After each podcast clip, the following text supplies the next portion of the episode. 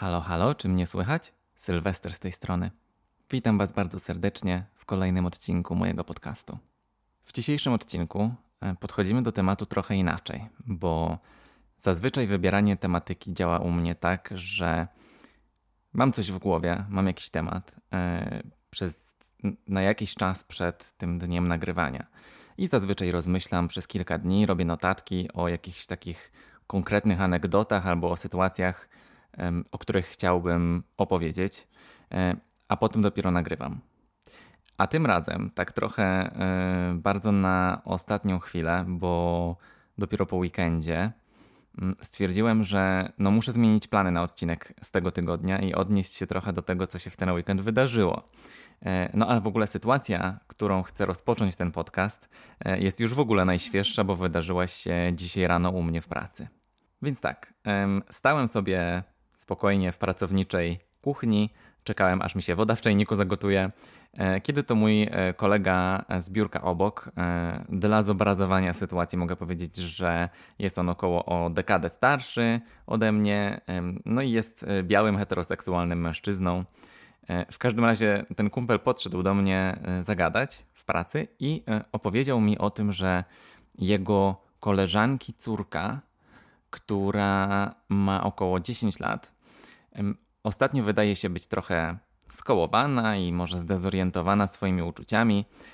Zaczęła zadawać pytania dotyczące tego, czy dziewczynki muszą być z chłopcami, a co jak dziewczynka lubi drugą dziewczynkę, tego typu sprawy, wiecie.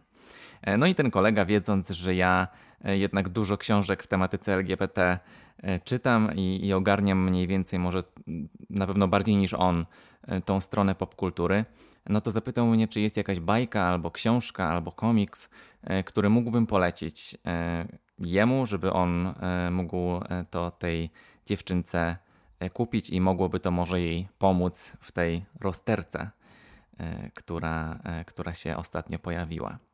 No i mój kolega powiedział też coś takiego, że, że ja na pewno wiem o co chodzi, bo na, na pewno przecież też przez coś podobnego musiałem przechodzić. E, I powiedział też, że on sobie zdaje sprawę z tego, że w tamtych czasach pewnie nie było takich rzeczy, mm, jakie są teraz, e, ale jeżeli wiem, czy jest teraz właśnie jakaś bajka, czy komiks, czy coś takiego, co mogłoby pomóc tej dziewczynce, to czy mógłbym polecić. E, no i ta myśl zaczęła mi tak trochę ciążyć w głowie, ale o tym za chwilę.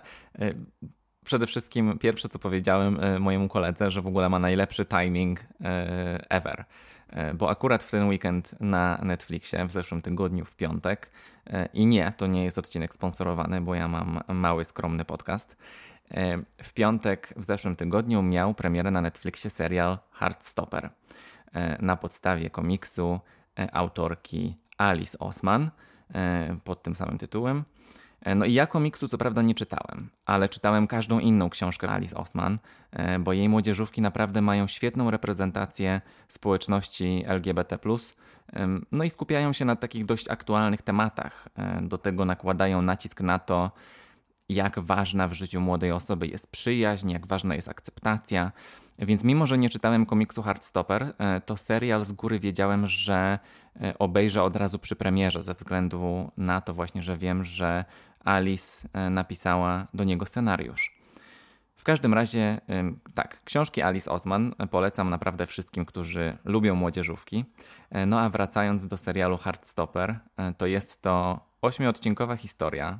Każdy odcinek ma 30 minut.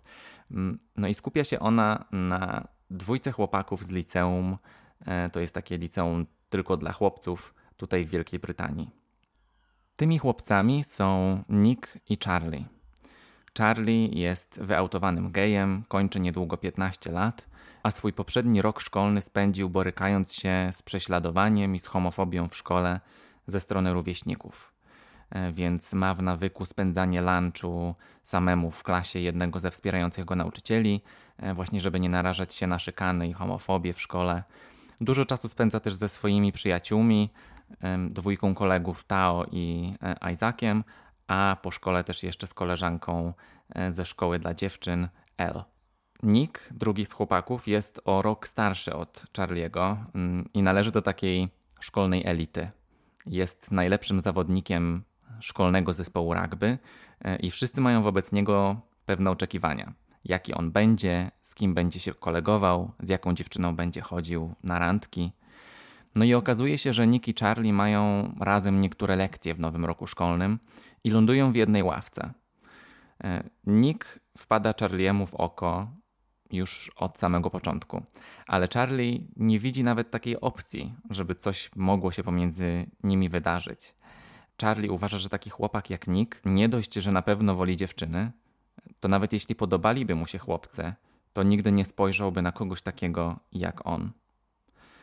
Nick za to od samego początku widzi, jak dobrze działa na niego znajomość z Charliem, jak się przy nim czuje, jak miło spędzają razem czas.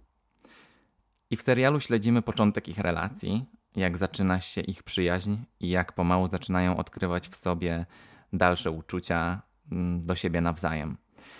I od razu mogę Wam powiedzieć, że tutaj jakby bez żadnego zawahania, że ja oglądałem ten serial e, ze łzami w oczach. Nie dlatego, że był jakiś smutny czy coś, e, tylko dlatego, że pierwszy raz na ekranie w tak, no po prostu absolutnie przepiękny sposób pokazane zostało zakochanie pomiędzy dwójką chłopaków, jeśli nawet nie w ogóle pomiędzy dwiema osobami. Te wszystkie ich spojrzenia, taka niezręczność, niepewność, wielokrotne pisanie i usuwanie wiadomości przed wysłaniem na Instagramie. E, no i do tego ta cała chemia pomiędzy aktorami na ekranie też. E, no iskry leciały. Mm, iskry, listki, gwiazdki i motylki. E, ci, którzy już oglądali, to, to wiedzą o co chodzi. Także to jest osiem odcinków, które dały mi bardzo dużo radości, wzruszenia, a jednocześnie momentami robiło mi się bardzo smutno, kiedy zdawałem sobie sprawę z tego, że no to jest to, że to jest ten serial, którego ja potrzebowałem, kiedy czułem się sam, mając 10, 12, 14 lat, e, kiedy nie do końca wiedziałem, kim jestem. I cieszę się, że teraz młodzież może zobaczyć e, ten serial, mm, ale trzeba jednak w sobie przeprocesować trochę to poczucie straty, bo jednak czasu się nie cofnie, jest jak jest. No i może to właściwie dlatego to ja dalej w wieku 30 lat oglądam takie seriale jak Heartstopper i czytam książki dla młodzieży o miłości licealnej mm, albo, albo miłości na studiach mimo że jestem na zupełnie innym etapie mojego życia aktualnie. Ale mam poczucie tego, że nadrabiam zaległości w tym, czego nie mogłem mieć kiedyś, i daje mi to bardzo dużo uciechy. No a to chyba najważniejsze. Słuchajcie, Hardstopper to jest z mojej perspektywy 10 na 10. To jest serial, który pokazuje reprezentację każdej literki ze skrótu LGBT.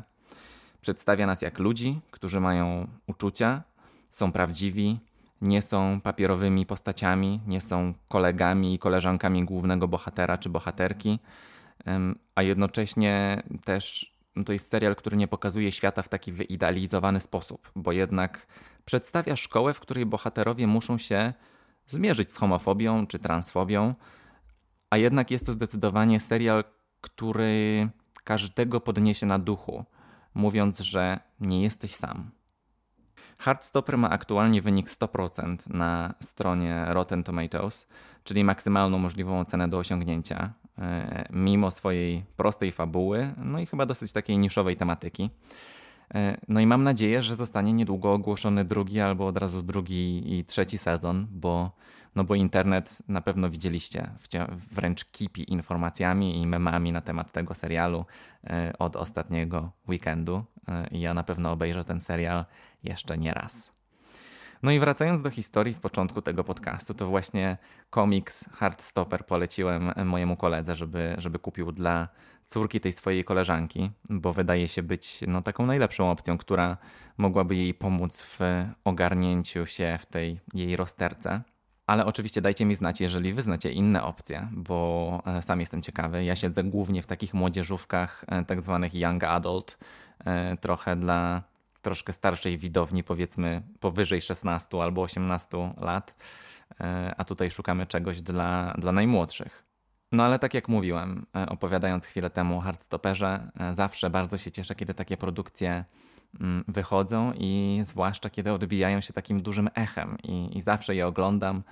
No ale właśnie często muszę się uporać e, z takim uczuciem pewnej frustracji. Może trochę jest mi właśnie przykro, że, że coś mnie ominęło i że nie do końca jest to sprawiedliwe.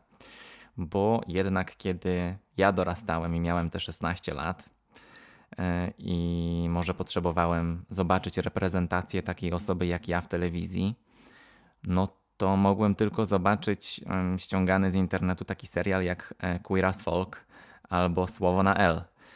No i właśnie, zwłaszcza w przypadku Queer as Folk, już o tym mówiłem kiedyś wcześniej w podcaście, e, że, że, że Queer as Folk to nie jest najlepsze źródło wiedzy o społeczności LGBT czy o kulturze gejowskiej. E, zwłaszcza, że też mam wrażenie, że ten serial chyba się zbyt dobrze nie zestarzał e, i chyba bałbym się go teraz oglądać jeszcze raz. Ale jeżeli widzieliście go jakoś niedawno, to może dajcie mi znać, bo może mnie zaskoczycie. Nie wiem, da się to jeszcze oglądać? Można do tego wrócić i będą jakieś pozytywne emocje związane z, z oglądaniem tego serialu. Z takich historii gejowskich, które dla mnie były bardzo ważne i mocno mnie uderzyły, kiedy się z nimi zderzyłem po raz pierwszy, e, to na pewno można do nich zaliczyć Call Me By Your Name, czyli tamte dni, tamte noce. I ja rozumiem, że można mieć różne opinie na temat tego filmu czy książki e, i że nie każdemu ten tytuł przypadł do gustu, e, że są tam pewne problematyczne aspekty, e, ale dla mnie, kiedy pierwszy raz przeczytałem tą książkę i obejrzałem film, to bardzo utożsamiłem się z tym uczuciem takiego pierwszego, bardzo silnego zauroczenia i zakochania, kiedy, kiedy to uczucie do drugiej osoby tak bardzo nas, nas konsumuje, e, że ta osoba wydaje się być w ogóle dla nas wszystkim i, i nie ma świata poza nią. E, bardzo ważne było dla mnie to, że miałem okazję wreszcie zobaczyć historię o takiej silnej relacji, takiej pierwszej intensywnej miłości e, pomiędzy dwoma mężczyznami. E, no właśnie, zwłaszcza, że to był taki duży film, który, który właśnie odbił się echem.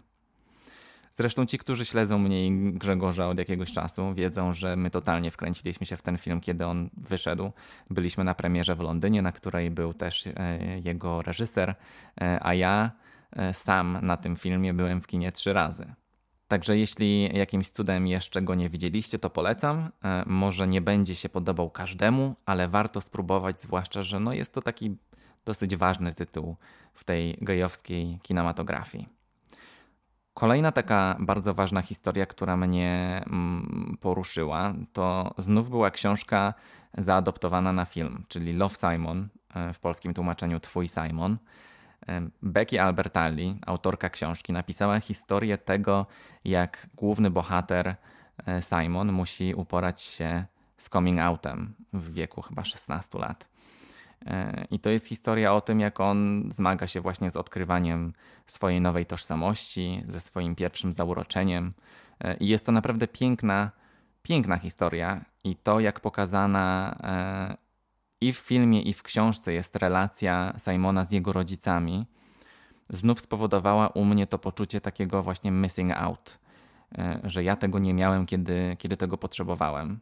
A myślę, że dużo by to dało takiemu 14-letniemu Sylwestrowi, gdyby miał okazję poznać tą historię, na przykład w tym czasie, kiedy chodził do katolickiej szkoły w Stanach. E, jest to tym odcinek. Jeżeli nie słuchaliście jeszcze, to jest jakieś pięć odcinków wstecz. Jeżeli nie czytaliście e, albo nie oglądaliście, to polecam jedno i drugie, bo książka od filmu też się dość mocno różni w niektórych aspektach, a no obie wersje tej opowieści są warte poznania. E, tak samo jak i serial, e, który jest spin-offem pod tytułem Love Victor, czyli Twój Wiktor. Trzeci sezon tego serialu wychodzi tego lata i nie wiem, czy jest on dostępny gdzieś w Polsce, bo u nas w Wielkiej Brytanii można go, go oglądać na platformie Disney. Bardzo drażni mnie, kiedy słyszę komentarze w stylu, że teraz w każdym filmie musi być gej albo lesbijka. No zawsze one padają z ust osób hetero. Nie, nie oszukujmy się. Ale my istniejemy. Każdy człowiek, niezależnie od orientacji, na pewno spotkał w swoim życiu osobę nieheteronormatywną. Może o tym nie wiedział, ale gwarantuję, że poznał.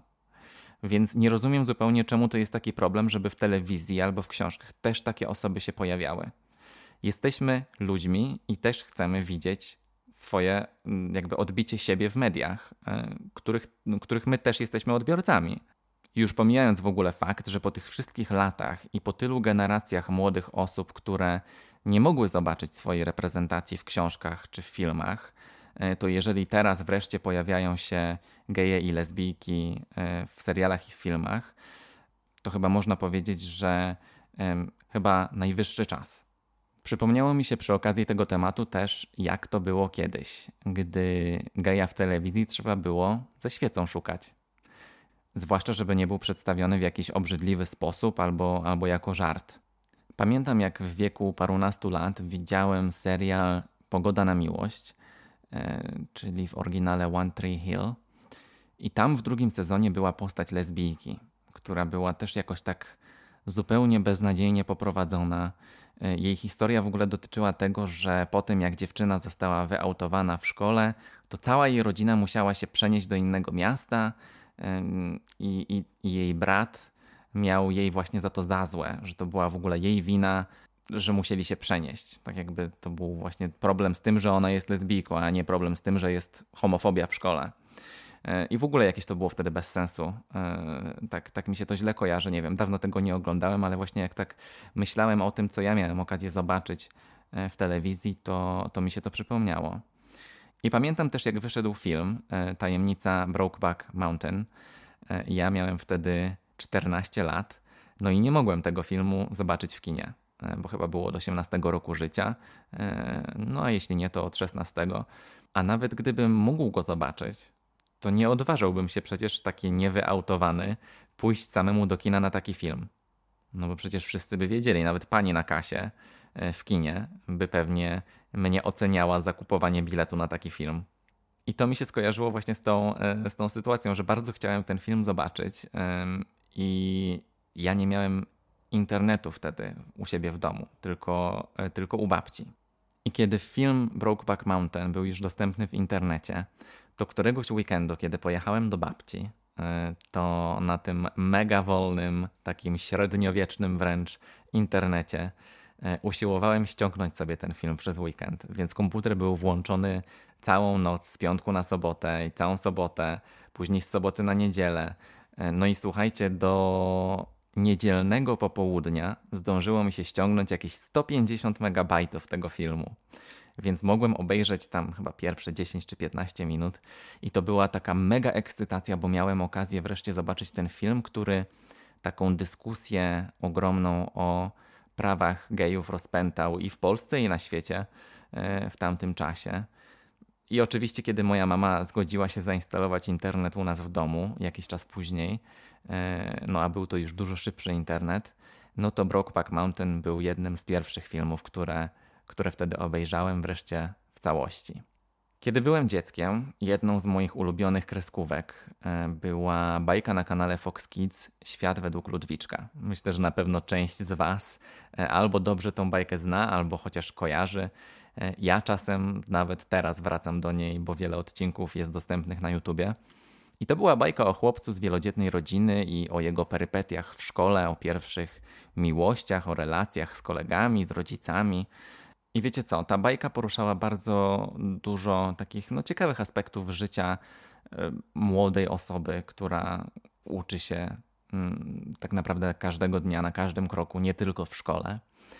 I mam nadzieję, że kiedyś, może nawet niedługo, e, takie bajki będą dostępne z nieheteronormatywnymi bohaterami na pierwszym planie. Właśnie, żeby żaden młody człowiek nie musiał się nigdy czuć sam i żeby mógł zobaczyć jakieś odbicie siebie na ekranie, nawet w bajce. Myślę, że jesteśmy gotowi też na e, jakąś bajkę Disneya z księciem e, i drugim księciem. Myślę, że w Polsce sukces programu Prince Charming też pokazał nam, że jednak jesteśmy gotowi na gejowskie reality show. No ja się bardzo cieszę, że istnieje Twój Simon, Heartstopper, i tym podobne. I mam nadzieję, że to jest dopiero początek tęczowych historii, które będziemy mieli okazję oglądać przez e, kolejne dekady. Więc na koniec e, chciałbym się Was zapytać, e, bo wiem, że mm, nie wszyscy, którzy mnie słuchają, mają tyle samo lat co ja. Są tutaj osoby trochę starsze, są osoby trochę młodsze, więc każdy miał inne doświadczenia. Więc jakie są Wasze ulubione filmy i seriale LGBT, albo które produkcje były dla Was najważniejsze? Możecie mi napisać w komentarzu pod filmem na YouTubie, albo jeżeli słuchacie mnie na platformach streamingowych, to zapytam też o to na naszym story na Instagramie Gregi Sylwester i może uda nam się zrobić jakiś taki fajny content e, z tym, co kto poleca e, i będziemy mieli wszyscy okazję poznać coś nowego, co warto obejrzeć albo przeczytać. Także no nie wiem, zobaczymy. Zapraszam do, e, do dyskusji, bo ja też bardzo, bardzo wiele fajnych produkcji poznałem przez to właśnie, że ktoś mi polecił albo książkę, albo serial. E, no tak, więc to by było na tyle dzisiaj. Dziękuję Wam bardzo serdecznie za uwagę i pozdrawiam Was mocno z wyjątkowo ciepłej i słonecznej wali w dalszym ciągu. I do usłyszenia w kolejnym odcinku.